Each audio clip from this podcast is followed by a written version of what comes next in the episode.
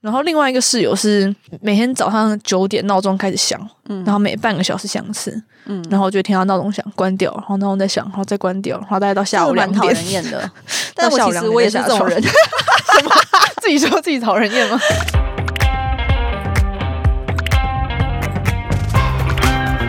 Hello，大家好，欢迎光临雅图杂货店，我是 Cindy。我是 Ash，这里我们会提供各种乱七八糟的杂货，关于生活，关于文化，各式各样最真实的吐槽和乐色话，走过路过千万不要错过哦。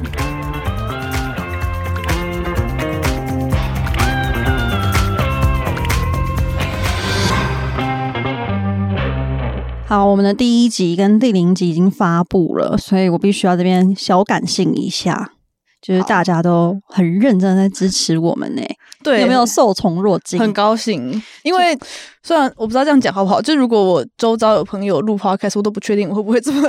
对 这么我也认真地是，我也支不会这么认真去支持。可是大家都很认真的帮我们听啊，或者是告诉我们说很好听。还有人说他希望我可以跟瓜吉齐名、欸，先不要啦，对，，开不心要这开么心，不要这么看起我们。对，就是谢谢大家都很踊跃的帮我们收听。没错，那希望大家可以继续支持。然后，如果还不知道我们的 IG 的话，可以发了我们的 IG 叫 YA Two Everything， 就是雅图， 对，就是 Ya Two，非常的 everything 对。没错，最近台湾的疫情好像很严重，很严重，真的蛮多周遭朋友认识都确诊，而且我就是我看那个数字是什么。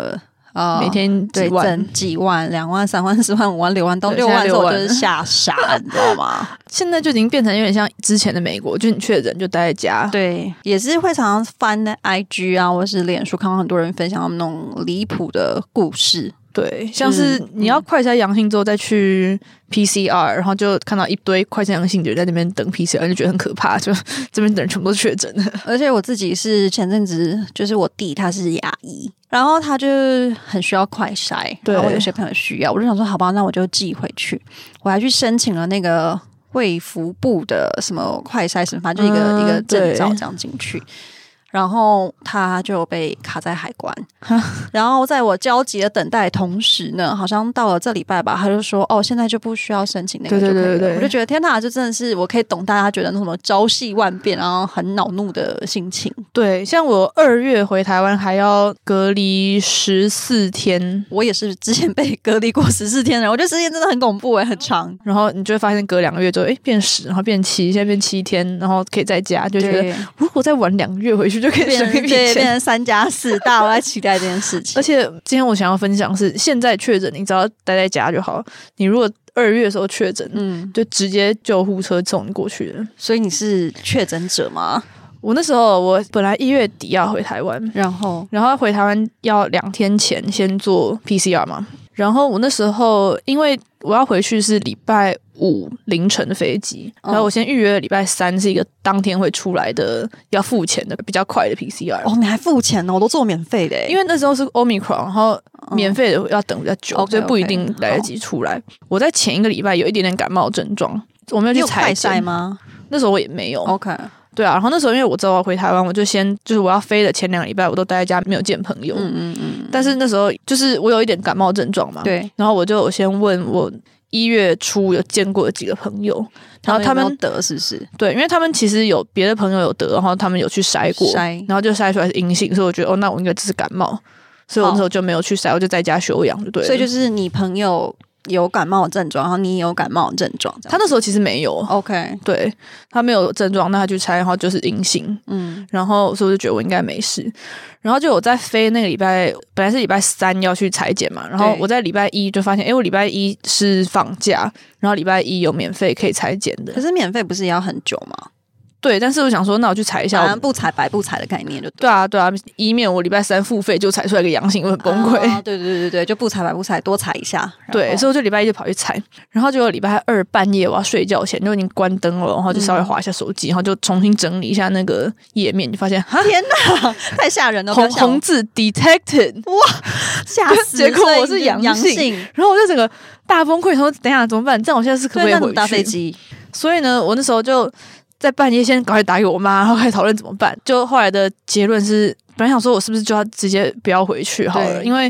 虽然我可能再等几天是可能会变阴性的，嗯，因为我毕竟在家隔离了两个礼拜，就是对，症状已经差不多没了，剩一点点鼻塞。嗯，但是如果我回台湾的隔离期间被裁出阳性，你就就完会了直接进医对院，然后不知道要等多对久，你然后我要会去一个去，偏远的地方，对不对？对啊，就就要阳明山上是吗？不一定啦，就是医院啦 OK，OK 但是不知道关多久，然后我回去就走四个礼拜，不能，OK，让他们花钱，然后浪费时间在医院里。没错没错，但后来就想说，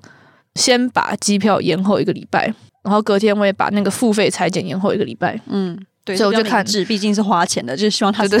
不要花钱给我养，对花钱跟我一，样，真的是崩崩溃欸。对，然后那一阵子是 Omicron，所以很多在美国的人都有得过。嗯然后就问很多人说，他们大概都一个礼拜就可以就会恢复恢阴性，复所以我就觉得好像有机会。对，这礼拜一裁之后，我礼拜六又再去裁一次，也是免费的，免费的，结果裁出来还是阳性。所以就是阳阳对，再隔一个礼拜一，我再去裁一次。就硬了，那一次哦，很神秘哦，那是隔天，他其实一天就出来了，二十小时出来，他给我一个 inconclusive，就是 这是什么意思不知 道，就是什么意思介于有跟没有之间的 结果。哇， 这好酷哦！我剖出来到，我朋哎，友 我说好。想看这个哦，怎么我回怎么事都？不知道有这种东西，我还特别我去以为查，对表示是有踩到病毒量，可是没有到那个界限，哦界限，就就是台湾常讲那个 CT 值。所以就是在一个边界边值界的状态。对，然后那时候是礼拜一，就想说好，那我礼拜三去踩那个付费的，总应该是阴性的对，吧？因为你都已经到这个都已程经度边界了值对，已经了边界了，所以就还好，礼拜三去踩出来就是阴性，所以我就可以上飞机。所以这是你阳转阴的故事。对，是相转阴的故事，可是故事还没结束哦。所以你回台湾之后，就是我在礼拜五搭飞机嘛，然后那时候台湾政策是落地要先 PCR 裁剪，就吐口水，对不对？没有没有，那是戳鼻子的，哦，就说名是字，而且戳很深那种哦。我觉得台湾都拖的蛮深的，对我都会大叫那一种。对，我那时候已经有心理准备，我已经被戳好几次。你看我这两个礼拜 一直裁，一直裁。可是美国的那个免费裁剪是自己戳自鼻己子搓啊，所以不用戳哎得我很觉痛。得差别就是，我每次在美国自己搓，我都觉得好像还好，因为我真的不敢搓很深，或是我以为我嗯搓的很深，但其实没有。对，我到台湾，我每次都会叫、哎，就是你会叫出来我哦 就。叫出来，他就会我就说好，那你要搓就跟我说，我就一二三这样，他就说好来一二三啊， 我就马上都会叫的很凄凉的每一种，我都在各种深，呼吸，就是他真的搓到一个很顶的地方，会让你真的叫出来。对，那时候下飞机要落地裁剪，我想说，我那时候就很紧张，我就很怕是阳性。大家知道，就是如果你采阳之后，后面可能会在阴阴阳阳一段时间。没。错，没错，没错，但那次我就过关，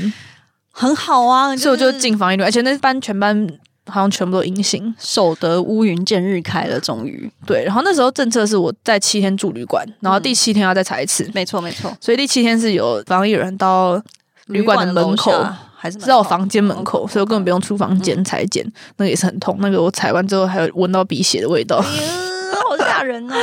那时候也是蛮紧张，但反正那次也结果出来也是阴性，就觉得哦，那就太好过关啦应该就过关啦。 接下来是最后一天吧，我记得十第第十四天十四天，啊然后要再后四排一次那七天我是住家里的，嗯，然后第十天就是坐计程车到医院去裁。对，然后回来之后，那一天到晚上十二点，如果没有听到消息的话，就你可以出去了。就是你就是过关了就对了，没错，然后到晚上十点，那时候就都已经快要想要出房间， 想要准备想走，迫不及待对很东西想都收好走。我妈就说：“你赶快先洗好澡，然后把东没西错打没包错，好我。也是那种十一点的时候就准时守在那个门前的那样，”对，结果大概九点多，我手机响，我就觉得完蛋，假的，太戏剧性了吧？然后嘞，卫生所打电话来说：“哦，你是某某某吗？我们刚刚拿到你的那个 PCR 结果，你的 CT 值是四十。是很高的意思你知吗，道四十是什么概念？就是低于四十是确诊，嗯，高于四十就不是确诊，然后我所以你四就是十，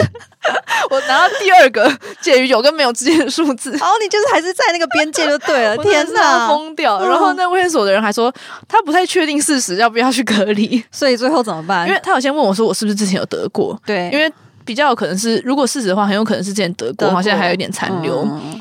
这种话就比较不用那么担心。嗯，对所以我就说哦，我有得过，我就希望这样可以不用隔离。对，就就他说你等我电话，然后就过了半个小时，他再打来说，哦，因为你是在国外确诊，我们这也没有资料，所以我们要当做你没有确诊过。哦，所以你就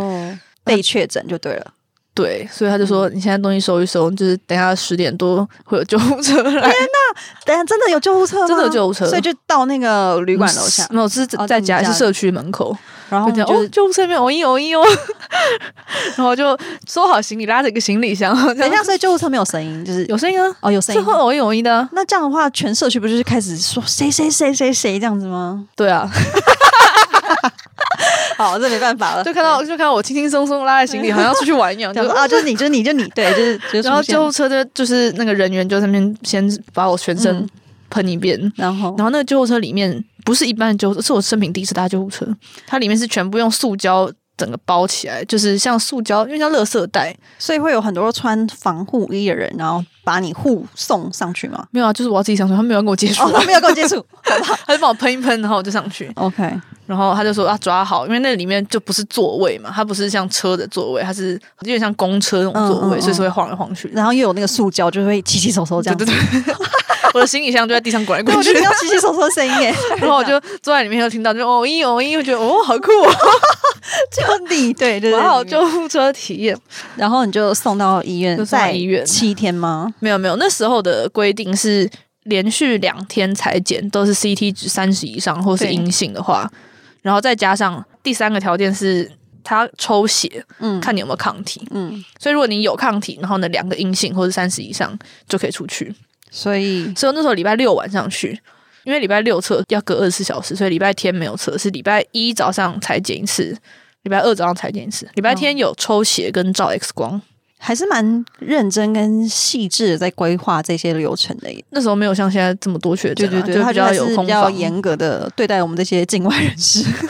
对，但那就真的是负压隔离哦， 什么叫做就是负压隔离？我一直不懂这个词到底什么意思。就是很多规定，所以他们不会常进来，因为他们进来就是出去就要重新再喷消毒一次，哦，OK，所以就是会便当放门口嗯啊，然后所有人都是穿满防护衣，就我都认不出是谁，哪个护理 师然后来哦哪的。个人是谁，就是很很紧密的这样 子。对，而且我是不会看到医生，他就是一进去就加 Line，每天用 Line 沟通或是打电话，所以看不到医生本人，完全没有看到医生本 人。所以医生就说：“哦，你今天的状况怎么样？”之类这样就跟我他其实打只有嘛最后跟医生打过一次电话，是因为他看我的 X 光和那个哦抽血，他就跟我确认一下我什么状况。哇，然后那时候是每天照三餐，还是早晚回嗯报体温跟他们有个血压机，自己量自己的血血压血。压。对，然后他每天哎那就居住环境怎么样？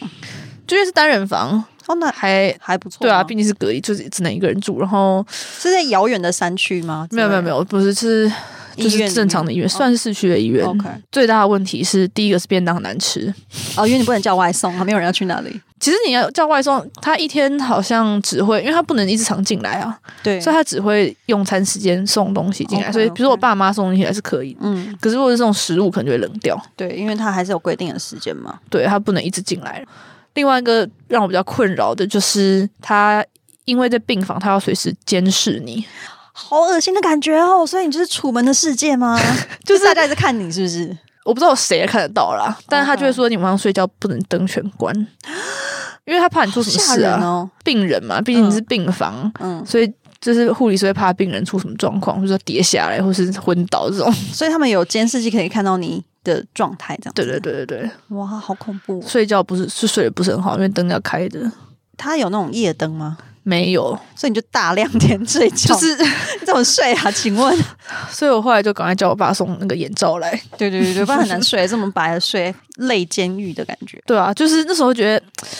当天还有就是晚上还是觉得很心情很差，就是我大老远从美国嗯没错跑来，然后还没错浪费我两天时间被关在那里面。对，对对，就我明明没事，嗯然后而且护理师都知道其实应该没事，对，但就是还是要照那个程序不走。如果是我的话，心情应该是真的蛮差的。对，但是后来就发现，哎，那个病，你知道那个病床是不是都可以把那个后背挑挑起来就变对啊成一个舒服的靠枕，然后前面墙上 有个有个电视，我在那边看《天才冲冲冲》，看得很开心，因为什么是天才冲冲冲？为电视上播电视上播都想看，只有《天才冲冲 冲蛮好笑的》。。对，所以我白天其实过得还 OK，就所以在这里嗯就是陈哥跟奶哥平度过，没错没错每一个 感谢《天才冲冲冲》。哇，好好笑哦。对，然后后来隔三天就说，哦，确实两彩都阴性，然然后后就可以，对，然后也有抗体，所以对，在三天之后就出来就可以嗯回家。好，那就还算是顺利的一个过程。嗯对，还是要付我记得还是有付一点钱，就是这总共就虽然大部分是政府付，我有健保嘛，嗯但是还是有付一千块，比如说伙食啊什么这种杂费还是有付。你知道美国现在有个服务，就是它可以上门，它现在是在做一个实验，就是在追踪打完三剂疫苗你的抗体是多少，哦半年后再帮你免费做一次检测，这样，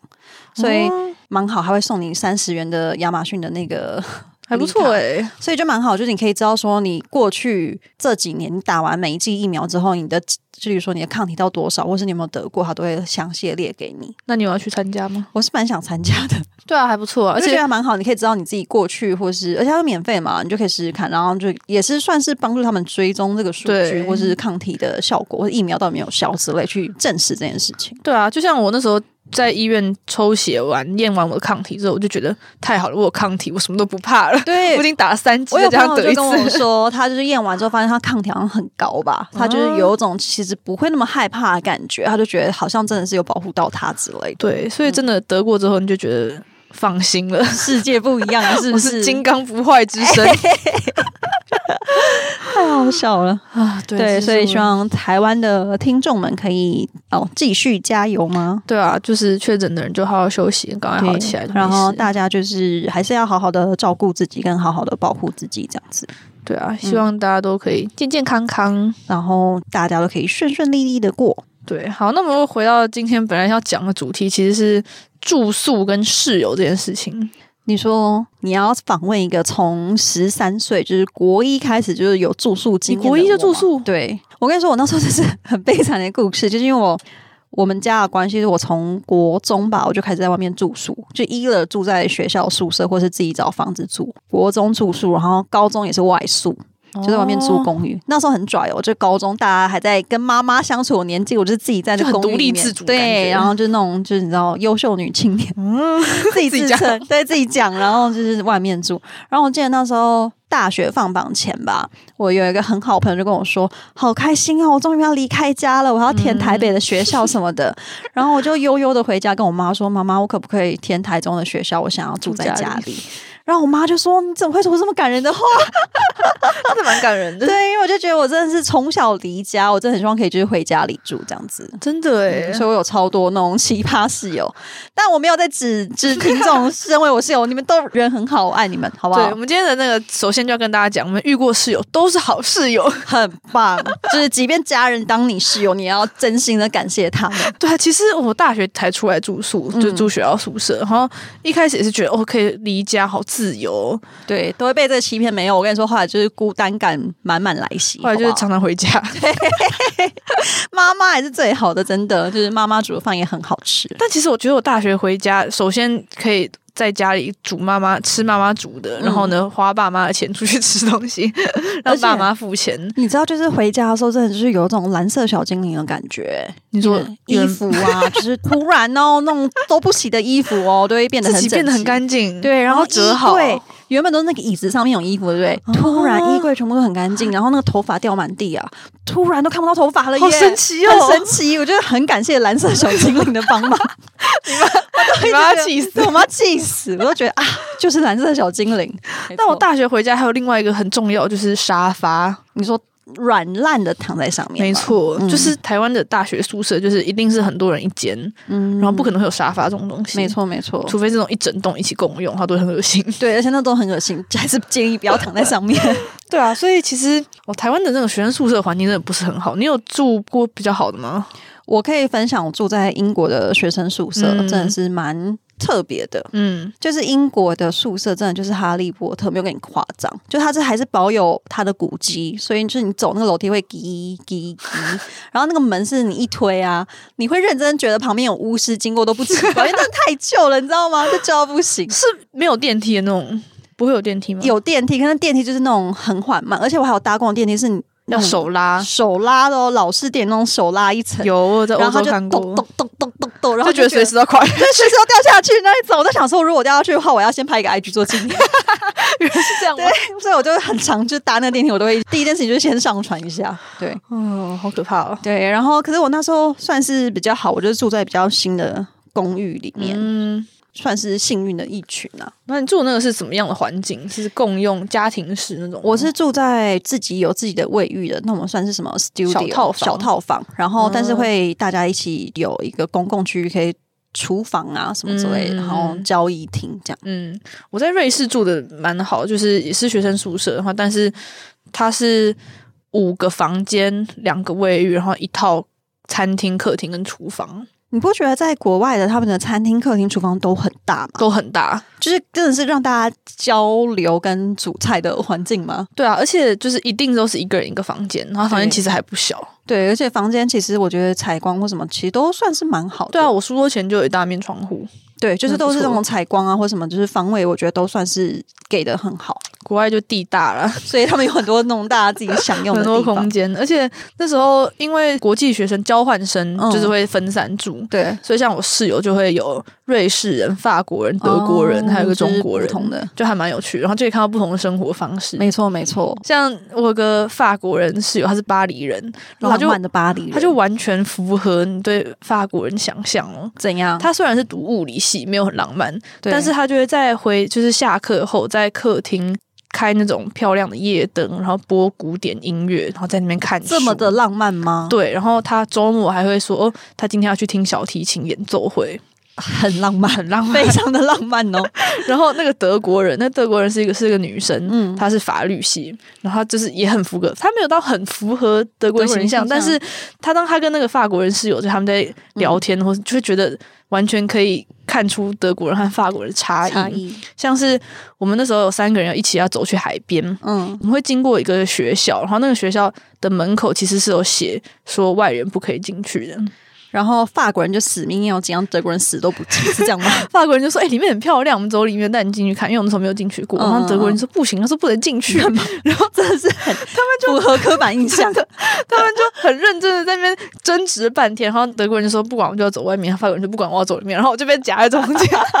我就说：“呃，可是我真的没有进去过，好吧，我还是想要进去 还是看很。害怕这种”，我就跟着对法国人走进去看了一下，对，所以就很有趣。对，可以我觉得看他到不们真同的还是会有蛮多不同的那个状态。，对，很有趣。你在英嗯国人的室友怎么样？我有蛮多蛮精彩的故事的。 先说一个比较基础版的好了。好那时候有一个室友，她人很好，是一个四川来的女生，嗯但就是她真的吃很辣吧。嗯啊然后，所以每次进那个厨房都是那种就是超多辣椒，然后烟熏这样子。嗯， 结果有一次好像真的是她想要大展身手吧，大吵，然后就警报器大响，整楼的人都必须下楼，然后大家就说啊失火了什么什么之类的。因为你知道，就是他们的警报器都很敏感。 是越辣的东西烟越越大，还是怎么样？我不知道他炒法怎样，他就是真的太多辣椒，可能就马上冲上去了吧。好危险哦！然后他后来就说：“好吧，他就是要改变他的饮食习惯，因为这样的话嗯隔三差五我们的警报器就会一 直响。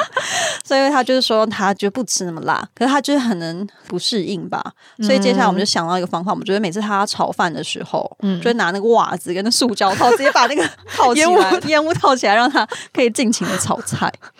然 后好扯我哦另外一边住的是一个欧洲的国家的朋友。 嗯，不想讲哪 一国对，是不吧？想讲哪一国，我怕到时候人家说什么我又攻击地图。好好好但他真的长得蛮帅气的，金发碧眼又浪漫这样。哦，然后他就是每次都会带他的伴侣回来，嗯，然后那个时候晚上的时候，我都会听到咚咚咚咚咚咚的声音，然后伴随着我以为他们有养猫，就是喵的声音。我说哇，就是养猫。然后因为他也会玩乐团，所以每当就是周五晚上或者是六日听到这种声音的时候，我就想说哦，就是练鼓，练鼓，然后养猫，养猫。嗯，结果我后来想说，不对啊，为什么每次都这么有频率，在某一个时间点，就是大概晚上我要入睡的十一点到一点，就会咚咚咚咚咚跟喵。然后我认真听才发现，哦，原来他们在从事很亲密的激烈活动，哎，什么样激烈活动会喵？可能就是女生很忘我的在那个呃，发出一些发出声音，嗯所以我就是那时候才想，哇，原来我的性启蒙导师就在我的隔是你的室壁，友对，就是我的室友，没错，没错哇哦，他都没有被抗议吗？好像是大家会跟他说晚上要小声一点，可是因为我就是坐在他隔壁，嗯所以我就是真的，我后来就会跟着那个咚咚咚咚咚的频率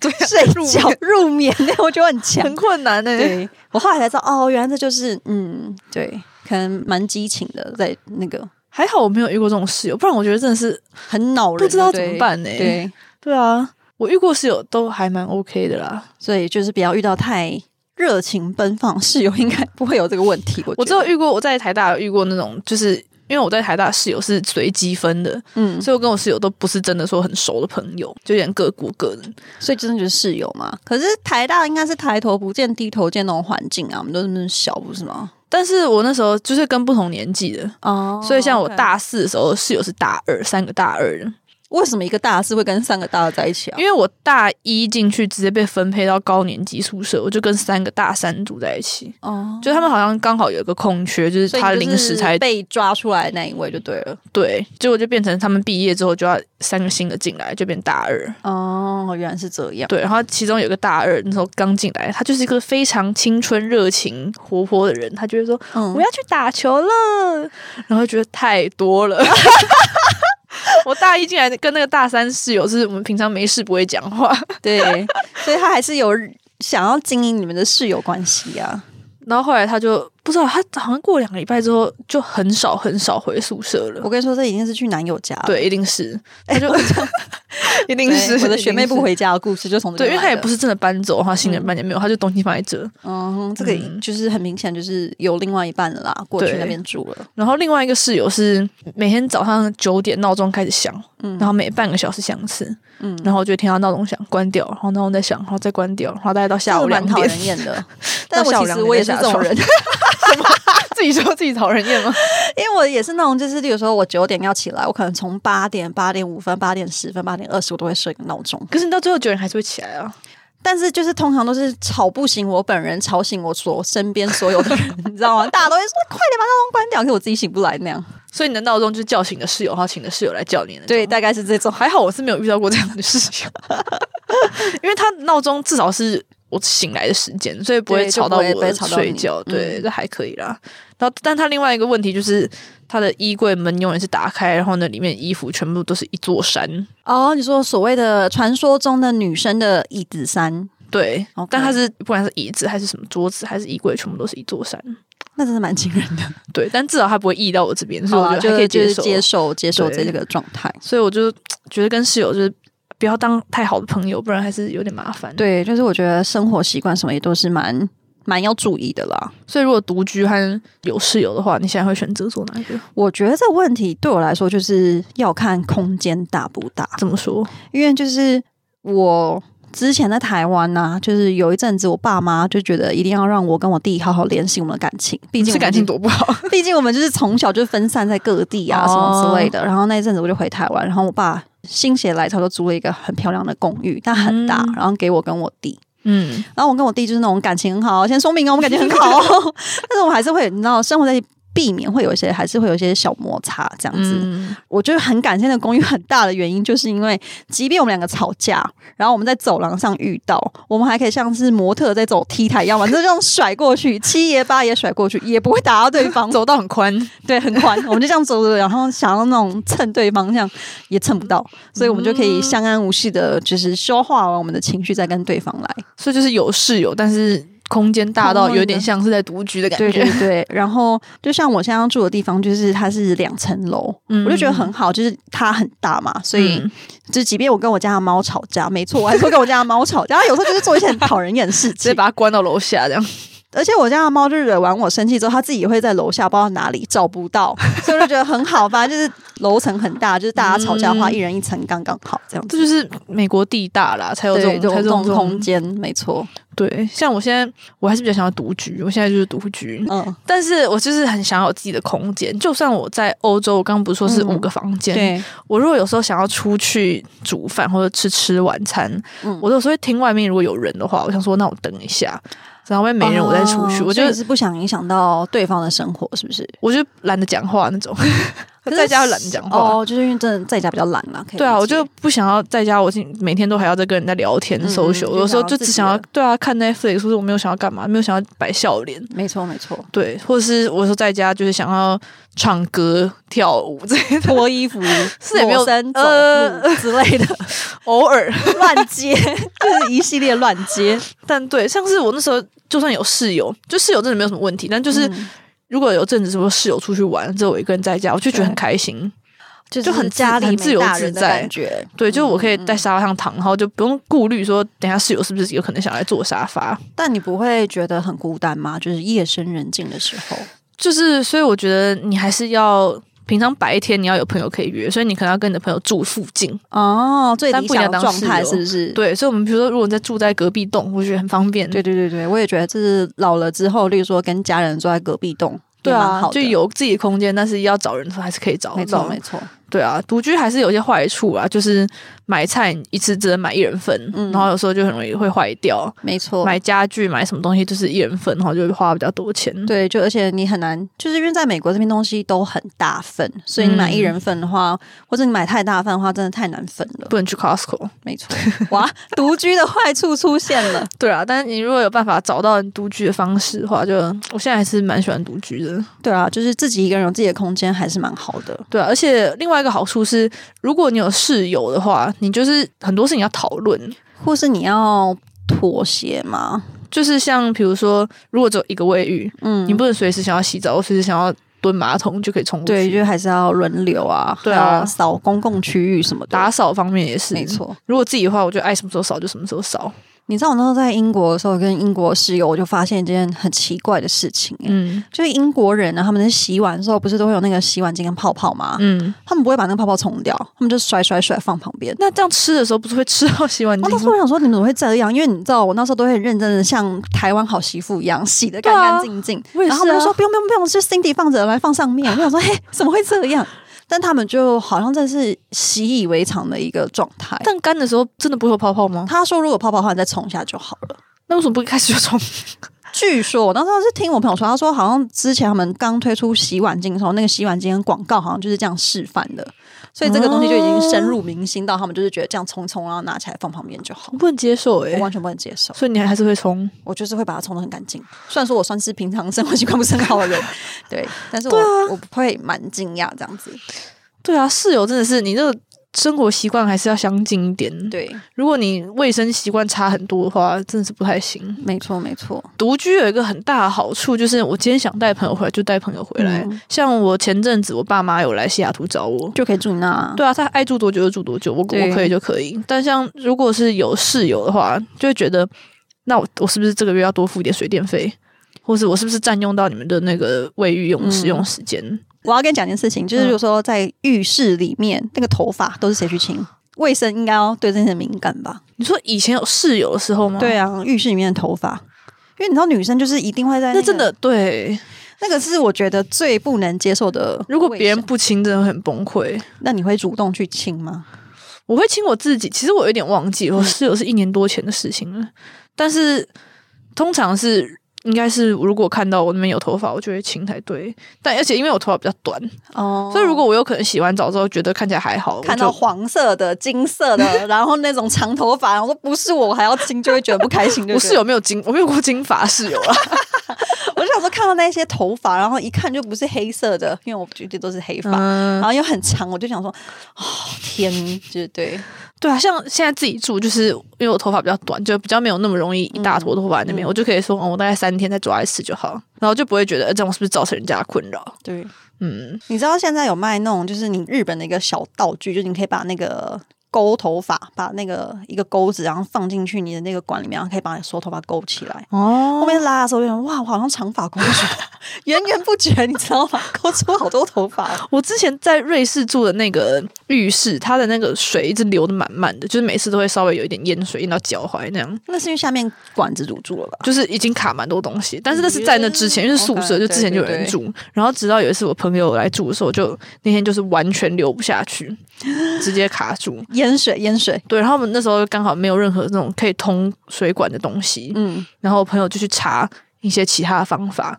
结果他就哦用保特瓶，然后你知道把保特瓶剪成一个像螺旋的东西，然后转它 吗？对，然后就把它塞下去，然后拉出来，超恶， 啊我不想听，超多我完东哦全西不，想听。我觉得应该是蛮多很惊奇的东西哦，就不知道几年的东西，嗯，然后就后来就畅通了。对，那个排水孔真的是一定要定时剪头发，对，所以就是这些生活小细节，感觉就是大家要多注意一点。对，而且我觉得，如果是跟短头发的男生同住，他一定很受不了；跟长头发女生都头发一定全部都是你的。而且就是头发会掉满地啊。对啊，这边我就要感谢一下我弟媳，